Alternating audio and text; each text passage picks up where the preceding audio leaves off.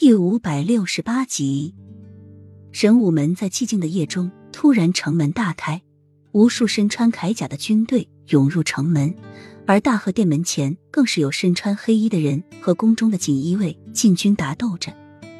养心殿中更是有无数高手围攻着齐盛瑞，而太子宫亦是如此，整个皇宫都陷入一片动乱之中。玉王爷一身黑色铠甲，骑在马上。带领着他训练的军队冲入皇宫中，齐盛瑞的军队还在兵营中，而此时皇宫中的所有出口要道都被封锁。齐盛瑞如今是孤军奋战，宫中的锦衣卫明显没有敌军的多，禁军虽然能以一敌十，但是最终还是寡不敌众。禹王爷六年来训练的军队果然多，素质优良，训练有素，其中还不乏一些死士。齐盛瑞的武功在碧云国排名第一，除了武功之外，身上还带着一种特殊的能量。这十余名死士就是为了对付齐盛瑞而训练的。十几个头戴蒙纱、身穿黑衣、眼神空洞的死士围攻在齐盛瑞四周。齐盛瑞也察觉到不对劲，无论怎么打也打不死。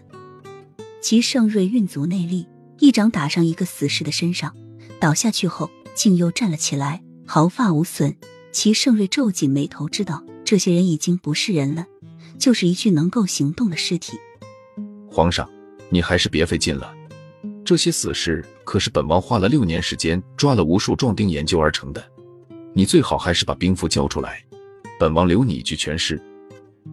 禹王也身穿着铠甲，戴着头盔，手拿佩剑，站立在齐盛瑞面前，身后亦是如云的死士。齐盛瑞冷笑一声，眸子隐隐的变成了血红色，又是一掌，掌风凌厉如刀割，直直的劈向玉王爷。玉王爷却不为所动，待掌风临近一个死士，突然将掌风挡住。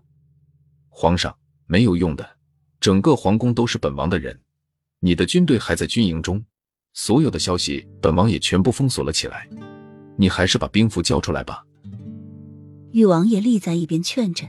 嘴角挂着胜利者的微笑，他等这一天等了很久了。齐盛瑞妖孽的面容凝固成嗜杀的寒冰，体内散发出来的冷气足以把人冻僵。面对如此冷冽的气流，面前的死士却没有一个感到害怕。而身在几米之外的玉王爷，虽穿着厚重的铠甲，却依旧感到自己汗毛直冒，背脊发凉。